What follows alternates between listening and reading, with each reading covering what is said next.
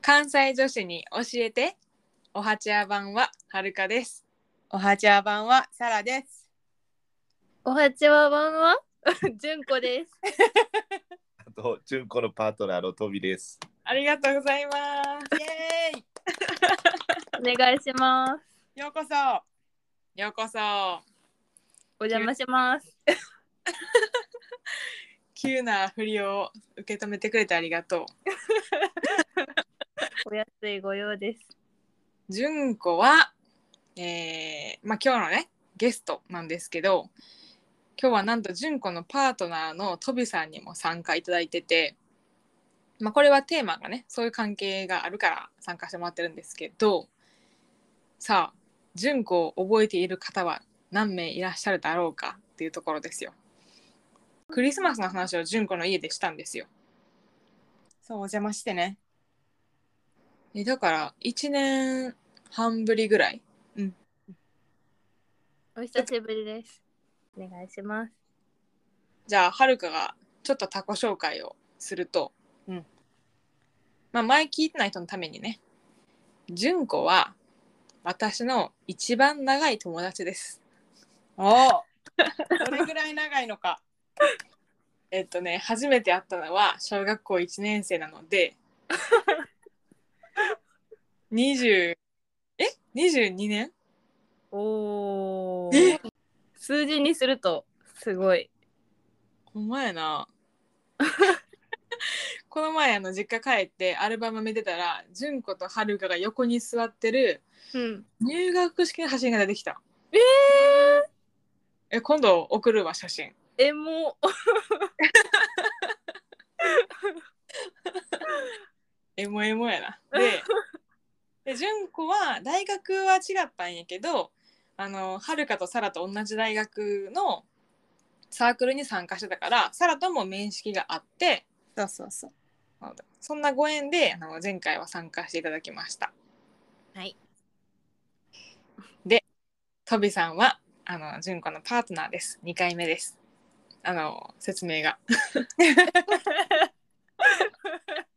そう、出てくれるっていうので、二人が。最初は純子にお願いしようってなって。でもそしたら、トビさんも。いいよみたいな言ってくれたから、え、いいのみたいな。あ嬉しい。ありがとうございますり。がとうございます。はい。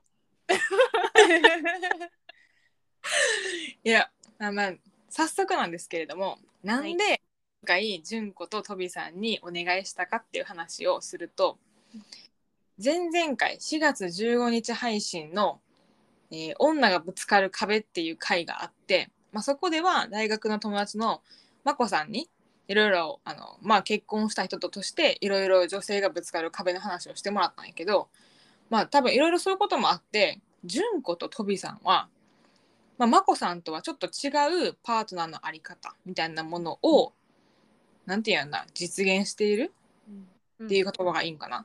で、まあ、言ってしまうとパートナーシップ制度を使っている利用している。うんなのでちょっと今日はそのあたりのことを根掘り葉掘り可能な範囲で聞けたらいいなと思ってます。いいですね。はいじゃあまずなんかそもそも多分パートナーシップって何なんっていう話になると思うんやけど、まあ、まず、まあ、その辺も踏まえてなんでパートナーシップにしたんかっていうところを教えてほしいです。はい、わかりました。じゃあ、この理由については、私から？あ、わかりました。純子からお伝えをさせていただきます。うんえっ、と、まあ席を入れてもよかったんですけど、私の名字がかなり珍しい名前でして、お二人もご存知の通り、まあ、あの、誰も聞いたことがないような 名前なんですね。うん、でえっ、とまあ大人になって働き始めてからこの名前に愛着を持つようになってで結婚して名前変えるのももったいないなって思ってて。ただなんか家庭に入ってね結婚して仕事辞めてずっともう家庭に入るんだったら名前を変えてもいいかなって思ったけどもうそういう時代でもないし、あの働いていきたいしトビトビもそう思ってるのでうん。だったら女だけ名前を変えるっておかしくないって思ってうん。で世の中的には男女平等とかっていう風にいろいろ言ってるもののなんで女だけ名前変えなきゃいけないのっていう風になって、うんでまあ結局当面2人でいるつもりだからその間は別に籍入れてても入れなくてもあんまり差し支えがないから、まあ、今回パートナーシップ、まあ、事実婚っていう形を選びました。で、うんもう一つ言うと、まあ、逆にその向こう養子トビーが私の姓に入るみたいなこともけ検討したんですけれどそれはそのトビーの家族がやっぱりそれはそれで寂しいっていうところもあって、まあ、まだまだ日本もそういうなん考え方はなかなか認められない部分もあって、まあ、それはしょうがないよねってなったので、まあ、そういう理由もあって事実婚にしました。うん。やっぱ事実婚イコールパートナーシップ。っていうか事実婚やねんけど住んでるところの関係でパートナーシップの承認がもらえるみたいな風に考えちゃっていいんかな？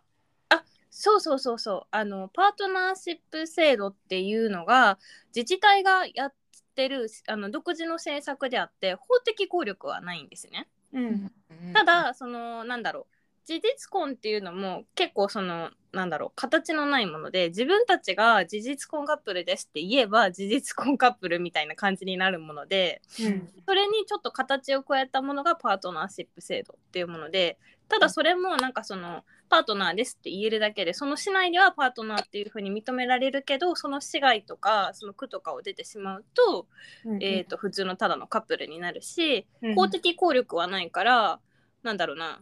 例えば裁判とかでもんま、なんだろう揉めた時とか。あんまり あのなんだろううまく有効にはならないし。あとなんだろうな。特になんかそんなにメリットはないけど、まあ、自分たちのその気持ちの問題一応先制したっていうところで、あのなんかこう一つ落ち着いたっていうところの節目になるかなって思いました。はい、ちなみにそのどうやって手順としてパートナーシップうためにはこう、例えば市役所行っていたとかで証明書みたいなものうんとかを聞きたい。それは、えっと、まずその市とか区のホームページに行くと問い合わせみたいなところがあってそこから予約をししたんですね。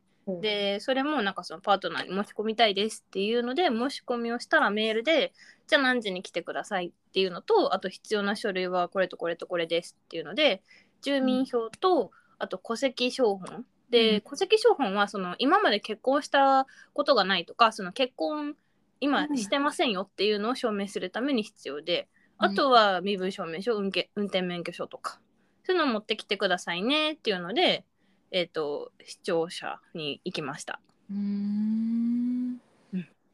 で手続きは1時間ぐらいだったかなぐらいでなんかその会議室みたいなところに通されていわゆる窓口みたいなとこじゃなくて普通のなんかオフィスの中の会議室に通されて人権化だったよね。でなんかこういう制度の紹介をしてでなんかこういろいろサインとかしてでその証明書も発行してもらったよね。発行してもらったのと、あとそのか、うん、免許証みたいなカードのそのパートナーシップみたいなお互いの名前と住所とか書いてるものを1枚ずつもらって、それを持ち歩いててどっかで見せる時があれば、まあ、それ提示してみたいなマイナンバーカードみたいなうん。のをもらいました。それで以上かな。もう、うん。それって住んでる場所はパートナーシップ制度やってる自治体やからって住んでたの？それともたまたまその住んでた自治体がパートナーシップ制度やってるからそこにじゃあ申し込もうってなったの。たまたまだったね。うん。へえじゃあ理由としては基本的に名字のところが大きくてまあすぐにその籍入れるっていうよりかは一旦パートナーシップ制度を挟もうっていうことになったってこと？そうそうそうそう。うん。そういうことで。す。なるほど、うんでもやっぱなんかさ事実婚とかパートナーシップを選ぶ人のなんかほとんど90%ぐらいはやっぱ夫婦別姓を通すためってなんか書いてるわなんか研究結果みたいなアンケートのなるんや。うん、なんか出てるあの福岡福岡県立大学の先生が出してんねんけどさ、うんやっぱそういう人が多いんやな。うーん。飛びさん的にはなんか純子のそういう気持ちを聞いてあじゃあパートナーシップでいいんちゃうみたいな感じになったん？うん。なんだろうな、2人でいる分には、うん。その別に名前が違っても生活に支障はないし、うん。そのお互いのそのライフスタイルっていうのは尊重し合えるから、うん。まあ、そういう制度があって型にはめる、まあ、なんだろうな、えっとずっとカップルで同棲も長いってなると、うん。どうしてもそのなあなあになってしまうっていうところもあるからなるほど。そのパートナーになるっていうのをそのパートナーシップ制度を使って形にすることで2人の歩んでいくライフプランの中での節目になるかなと、はいうん。感じました。面接みたいになっちゃってる あ気持ち的にはどっち？あのわなんかどういう感じなんやろ？カップルの延長線上になるんかやっぱり区切りをつけたっていう意味ではほぼ結婚しました。あ世間一般的に言う結婚みたいなそういう気持ちになるんか。純子とかトビさんはどうなの私は一応事実婚って言ってるからもう結婚したっていう気持ちではいるけど、やっぱりなんか世間から見たらうん。違うやろなっていうのはすごい感じますね。なるほど、うん、延長線かな。あの、うん。結婚したっていう気持ちは、まあ、正直その法律婚と違ってうん。ないとはうーん言い切れなくもないし、うん。うん、だちょっと難しいなっていううん。その線引きができないかなと。ただまあそのなんだろうなその制度がある自治体であれば、まあ、うん。少しはこう形にできるっていうのもあるし、うん。それでまあ法法的なその結婚じゃなくても、まあ、少しでもね、うん。あ形に残るものであれば、うん。まあ、結婚には若干近いのかなとは思います。はい。まあ確かにあれやもんな結婚が絶対いいっていうわけではないから、それぞれあった形ってことで純子ととびさんはうんパートナーシップを結んだっていうそれが今一番いいって思ってってことやんな。うんあのー挟ましていただくとはるかは友人としては完全に2人は結婚したと思ってます。あーああ ありがたい。なんかまあはるかその事実婚がとかパートナーシップ制度がそんなに詳しく知らんし実際当事者でもないから単純に2人は一緒に住んでてでまあ付き合ってからかなり年数が長くてで普段の2人のちょっとなんか慣れ初めじゃないけど雰囲気とかも知ってるからあれはもう夫婦だろうと思ってます。嬉しいお言葉ですね。ありがとうございます。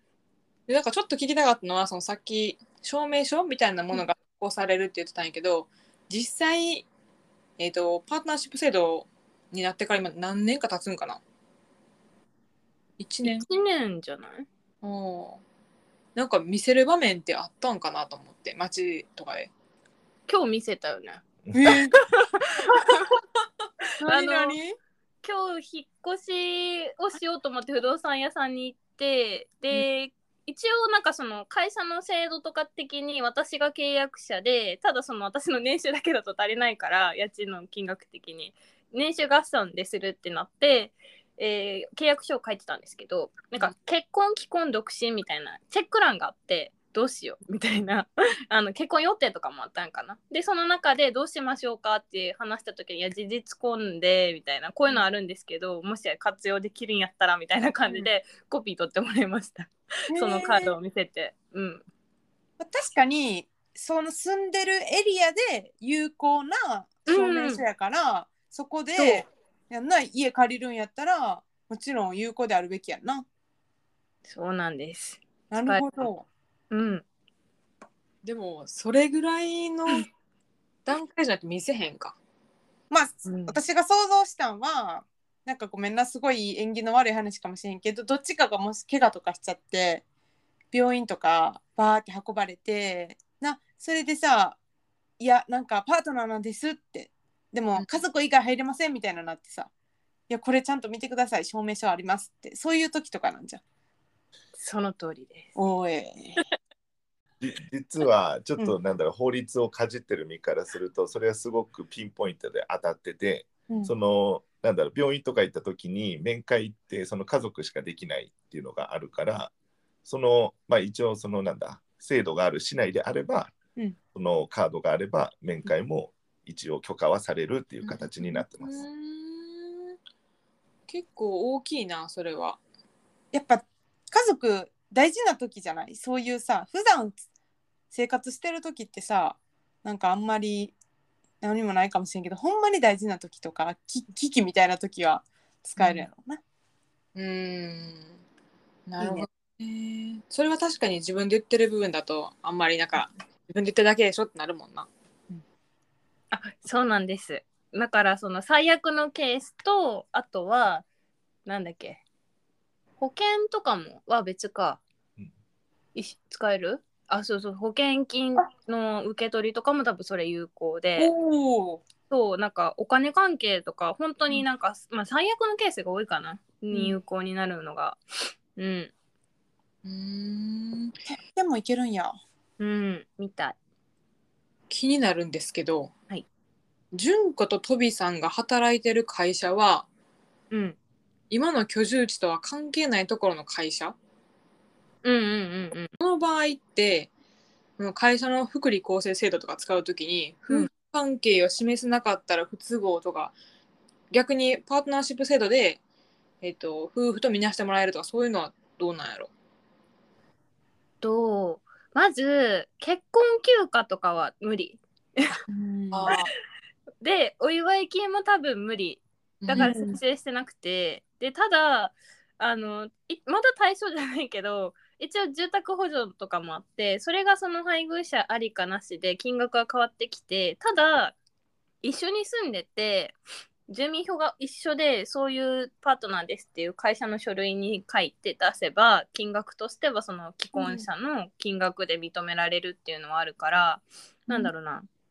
その大事なとこはカバーしてもらってるっていう感じかな。うーんあとはでも扶養に入ってないからあそうそれ扶養に入ってないから結局別々だからあんまり関係ないかな。うんうんうんトビーは？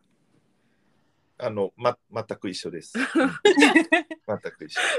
ー同意 ああそうかいやなんかあの独身の女性からすると結婚することのメリットの一つにコスパがいいっていうのがあると思ってて。で結婚とかすると配偶者手当じゃないけど家族手当とか住宅補助とか、まあ、うちの会社やったら出るんやんか。でもあのじ事実婚パートナーシップ制度やと、まあ、自分の会社がどう見なしてくれるのかも知らんけど、ちょっとそこはグレーになるんやな。うんうんうんそこが不便かどうかは微妙やってんけど今の手当まあ2人とも働いてるからまあ大丈夫なんちゃうとは思うんやけどまあその他なんかその制度をやってることでちょっと不便やったかもみたいな。逆にまあ良かったかもみたいな。そういうのある？私はどっちもないかなでおところ思ってるけど、うん。トビちゃんもすごい考えてる。ー ある？いや、2人でいる分には多分メリット、デメリットは正直ない。うん。ただ単純に無、無、なんも、なんも。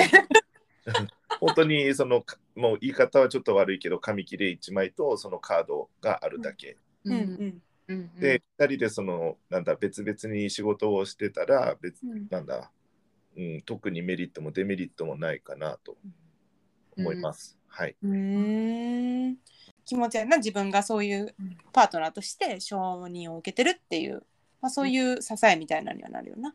うんそうやんな普通にこう付き合ってるカップルとは違うから、うんまあ、さっきその延長戦って話もあったけど段階としてはあのちょっと安心する材料にはなるよな。うんでちょっと気になってたのは、まあ、2人がパートナーシップ制度を使いたいってなった時に、うん家族の反応とか、えーとまあ、会社の反応はもうあんま聞いたからいいかなと思うけど、うん。一番近い家族はどんな感じで言ってた？それはえっ、とねやっぱり最初は私の両親まずりょ私の両親の話やけど最初はやっぱりえなんで？みたいな。うん。こうやっぱり親世代昭和の昔ながらの考え方やからなんで籍入れへんの？みたいな。別に籍入れてその会社では職場生として旧姓使って働けばいいやんって言われて、まあ、それはそうやけどそれは意味がないっていう話をしてうん。私なりのこう考えとかをいろいろ伝えたけどやっぱり納得はしてなくてただ、あんたがあんたらが幸せやったら別にいいんちゃうみたいな感じで最後すご い収まって。まあまだ今も納得してないしおばあちゃんには言わないでくれって言われておばあちゃうん。ん89とかやねんけど、うん。やっぱりおばあちゃんになってくるともっとは理解できなくなってきて。そう。だから、まあ、一応結婚しましたっていうふうにはお伝えしてるけど事実婚のことは全くノータッチで、うん。っていう状況ですね、私の家族は。うんうんうん。とびちゃんは？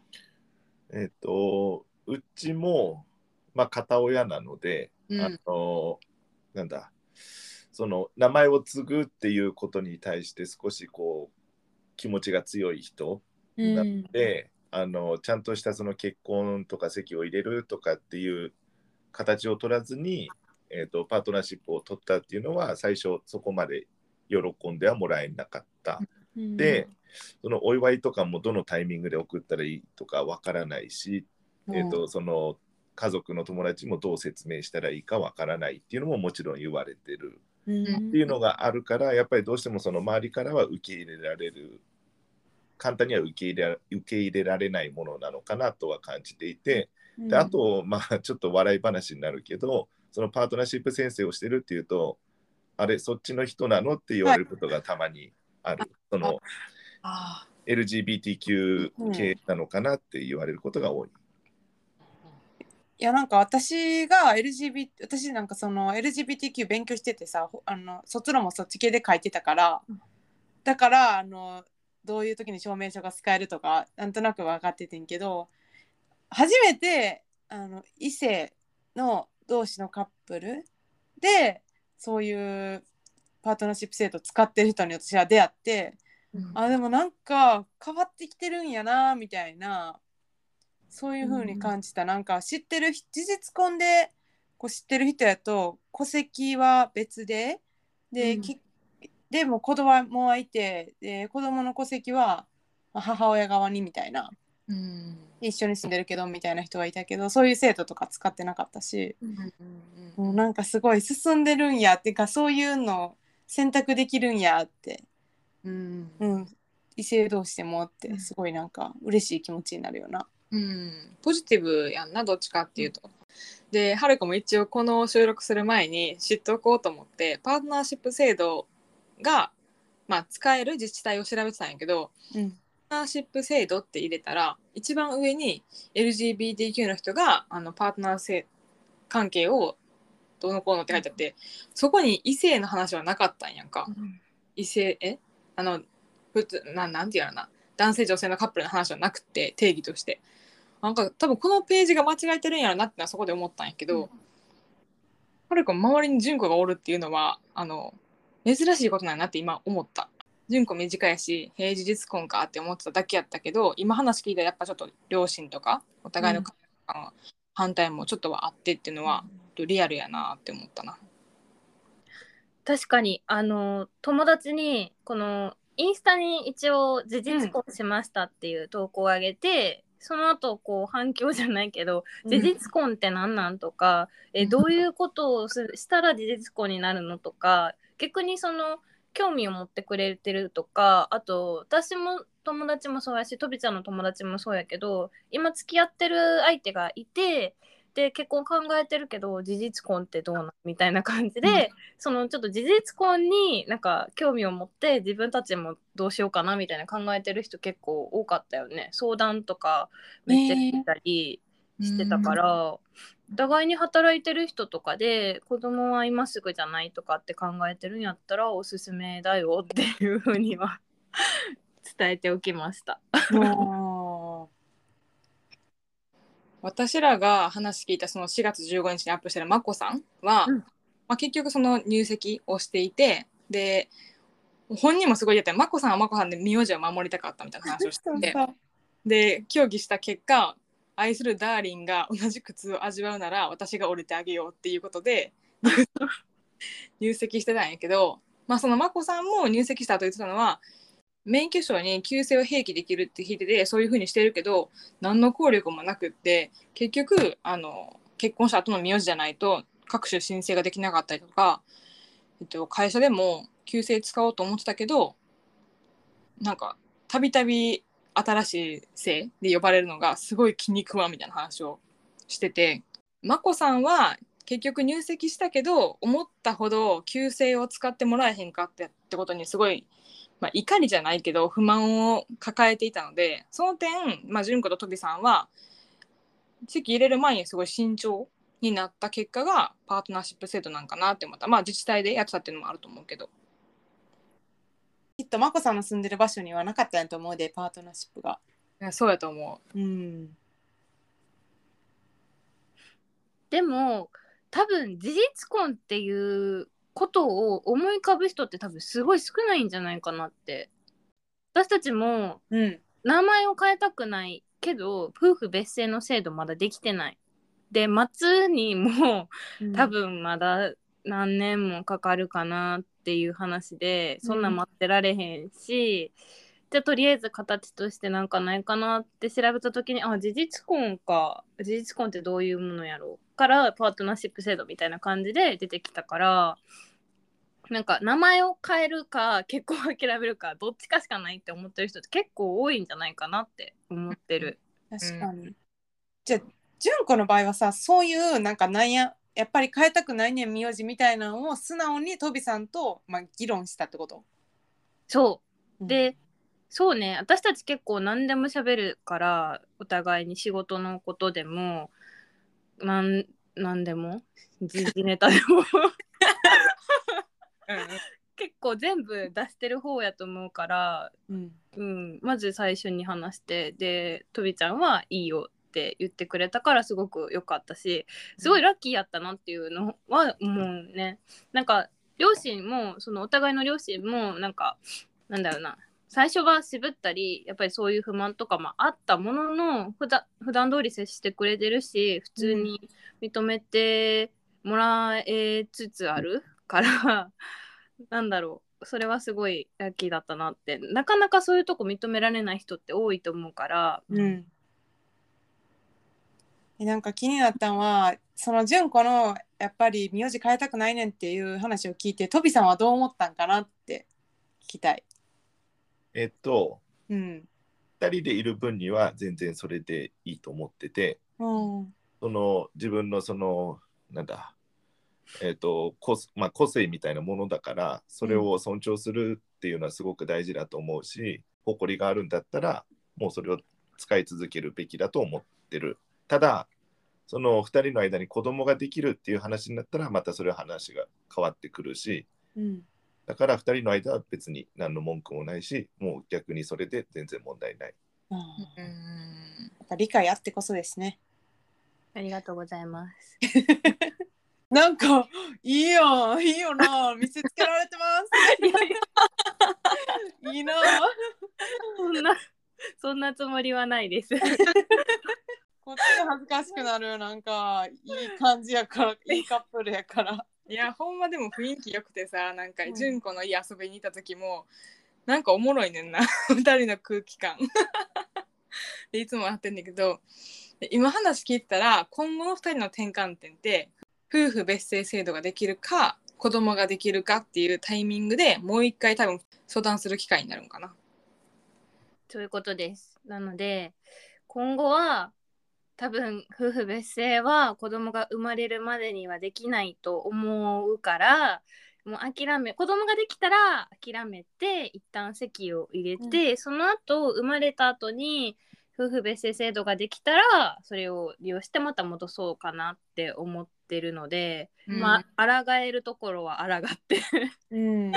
いこうと思います。ああなる。えじゃあ一旦席入って別姓制度できたらどういう感じになるやろ？外れる？外れ多分。うん。それはまだ多分決まってない。うんたあのなんだろう法律的な話をすると多分新しく法律を作らないといけないしうん。多分あの政府とかも何も分かっていない。どうしたらいいかっうん。ていうのも分かってないと思あそうなんや。でなんかあの日本の政治家の皆さんって感じやな。あの語りかけたくなるというか。うん多分純子だけじゃないしこうやって思ってる人もいっぱいおって実際パートナーシップ制度使ってる人もおると思うねんな。あの私らが近くにおらんだけで。でもそういう思いしてる人がそ少なからずいますよっていうのを分かってもらって古い慣習を一旦ちょっとリバイズするというかうん。新しい観点で見直してほしいなっていうのは思うね。うんそこでその友達の話なんですけど友達に久しぶりに会ってでその子に彼女ができたって昔の会社の同期やねんけどでどんな子なんて聞いたらあのまあ東大でなんドクターしてるみたいなめっちゃ優秀な人でお互いの将来を考えた時に結婚とかすると名前変わっちゃうじゃないですか。で研究してる人とかってやっぱ論文とかで名前変わったりするからすごい興味を持ってて彼は。それいいやんみたいな。へえ そういう使い方か。そう。名前変わるって結構大きくて例えばあの会社やってる人とかも結婚しててえ結婚する前に会社上げててで名前変わったってなったら全部変えなきゃいけなくてその手続きでなんか10万ぐらいかかるとかいう話と、まあ、手間もかかるし。だからそこをもうちょっと柔軟にできるのはやっぱ夫婦別姓じゃないかなって思ってるのでもう一刻も早く、手続きをしてほしいですよね。うん、日本の未来かかってるやんなその制度一つで。そううん確かに。えーリアルやね確かに論文もそうやねなんとかさんとかって呼んでて急に名字変わったら検索引っかからへんかもしれん。うんなんか思ってんけどやっぱそういう例えばじゃあパートナーシップむっちゃ使う人が多くなったらなんかあこういう需要って高まってるんやみたいな感じでなんかさらに夫婦別姓の検討とかが進んでくれへんかなとか思った。トビーが首を横に振ってます。違うんですね。あのなんだろうなまず法律ってその、まあ、政府が作ってでもしそれが憲法に違反してるっていうんであればうん違憲審査っていうのが入ってその大法廷にそれを持っていきます。で15人のその裁判官の人たちがいてそれの過半数が、えー、と違憲ですよって言わないとその法律は、えー、となくならない。で、えー、と今までのその夫婦別姓の違憲審査って何回も行われてきてて、まあ、つい最近のやつだと去年かなうんに結果が出てて15人いるその裁判官の中で違憲って言ったのはたった4人でそれは、えー、ともう夫婦別姓っていうのをダメですよって言っちゃっててで2016年にも同じことをやっててその時もほぼ同じの人数が違憲って言っててもう全然、えー、と進んでない話が。で今後そのパートナーシップ制度が増えていくからうん。その法律が変わっていくかっていうと多分そうではないと思うっていうのが正直な意見。15人にかかってるってことじゃあもそう15人にかかっている。う15人の頭固いおじさんにかかってるってこと？それがおじさんだけじゃなくて実は女性もいっぱいいる。へえ。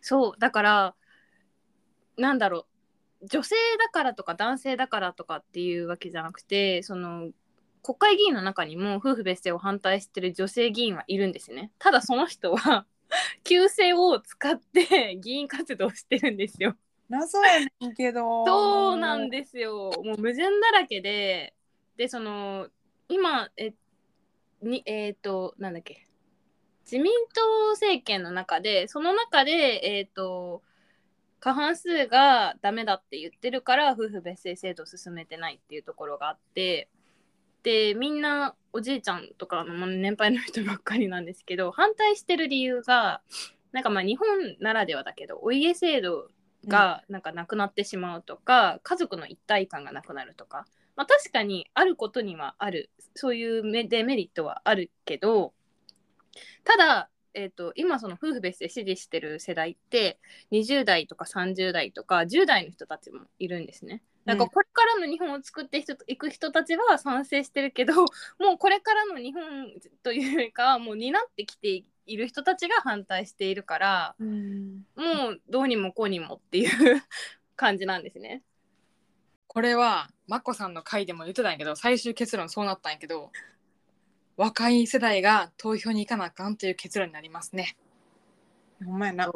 ーん。でも最高裁の15人の話さっきしてましたよね。最高裁のメンバーからの相当難儀ですよね。だって国民投票みたいな感じで多分何割以上みたいな形ですよね。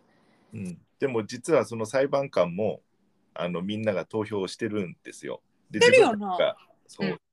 自分たちが選んでる裁判官たちがうんその夫婦別姓に対して合憲ですよって言っちゃってるので、うん。その過去の大法廷でどういうその憲法に対しての意見審査をしてるかっていうのをちゃんと若い人たちが勉強してあこの裁判官はダメだって思ったらもうその人には票を入れないっていうことをしないといけない。うんうん。最近読んだ本でアメリカの人たちは結構その最高裁みたいな位置づけの人たちに敏感というかあのなんてやるな。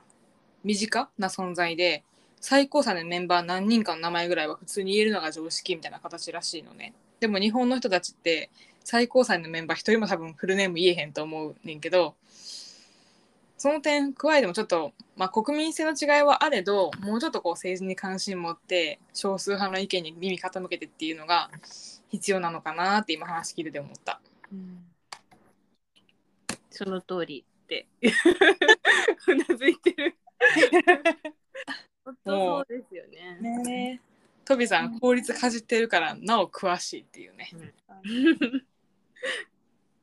なんかやってるよな衆議院とかさ参議院の制度の時にさ一緒にさ丸とか×とかつけるやつやんな。そうそうそうそうそうそう、うんそれこの間もやってた。ううんうんあれがいかに大事かっていうことをちょっと今日はしみたな身に。そうやな。罷免するには結構相当数の罰印いった気がするから全然現実的じゃないなって。相当そのニュースとかでうん。この人が悪いことしてみたいなことがないとうん、難しいかなって思った。うん確かに。はい。一通りというか結構根掘り葉掘り聞けていますがうん。どうでしょうかサラさん。いやなんかすごい面白かった。なんか制度とかの話以上にやっぱ経験してる人の話はめっちゃ現実味があるな、うん、意外やったな。困ったことはあんまりないよっていうのは、うん。うんうん。でも、本当にない。なんか困るんちゃうってみんなが思ってるからやらへんけど実はないんやなって思った。うん。全くないかな。まあ家族の同意が得られれば全然 OK やと思います。うん。うん。それはすごいと思った。その家族は嫌な顔最初した。けどちゃんと自分の気持ちを話して説得したっていうところはやっぱちゃんとしてるねなんか話をちゃんとコミュニケーション取ろうっていう気持ちやったのな。まあ認めてくれた家族が一番かな。ううん。ん。そうだね。いい家族。うん、それはありがたいですね。うん。確かに。でもあの聞いてて思ったのははるかはまだ諦めずにその純子の珍しい性を守り抜いてほしいと思ってるので ちょっと別姓を頑張ってね期待したいと思います。本当そうですよ。皆さんよろしくお願いします。珍しい性やからうんちょっとね長く続いてほしいですね。純子的にはどう？今日話してみて。これをきっかけにもうちょっとその、みんなが夫婦別姓に興味を持ってくれて少しでもなんかそのせさっきの選挙の話とかだったり行動をしてくれる人が増えればいいかなっていう思います。まあそもそもその夫婦別姓に興味がある人っていうのも多分限られてくると思うからただいつ自分がその当事者になるかもわからないから、うんまあ、こういうことを知ってもらえるいいきっかけになったかなとは思います。以前リスナーさんで夫婦別姓っていうか名字を結婚した後に名字を変えたことがすごい大変やった。ってあの、うん。わざわざまこさんの回の後にメッセージ送ってくれた人がいて絶対そういう人いるし、まあ、あとはその年代が上の人は自分の子供のこととかを考えてそういうことを知っててくれたら嬉しいよな。うん。うん。本当にそいや今日はありがとうございました。トビさんもじゅんこも。うこちらこそありがとうございましたありがとうございます。またまたはい別の機会で、あのお目にかかるかもしれませんが まあ引き続き友人関係でよろしくお願いしますお願いしますお願いします。トビさんも今日はありがとうございます。いえいえ、こちらこそありがとうございます。ありがとうございましたバイバイバイバイ。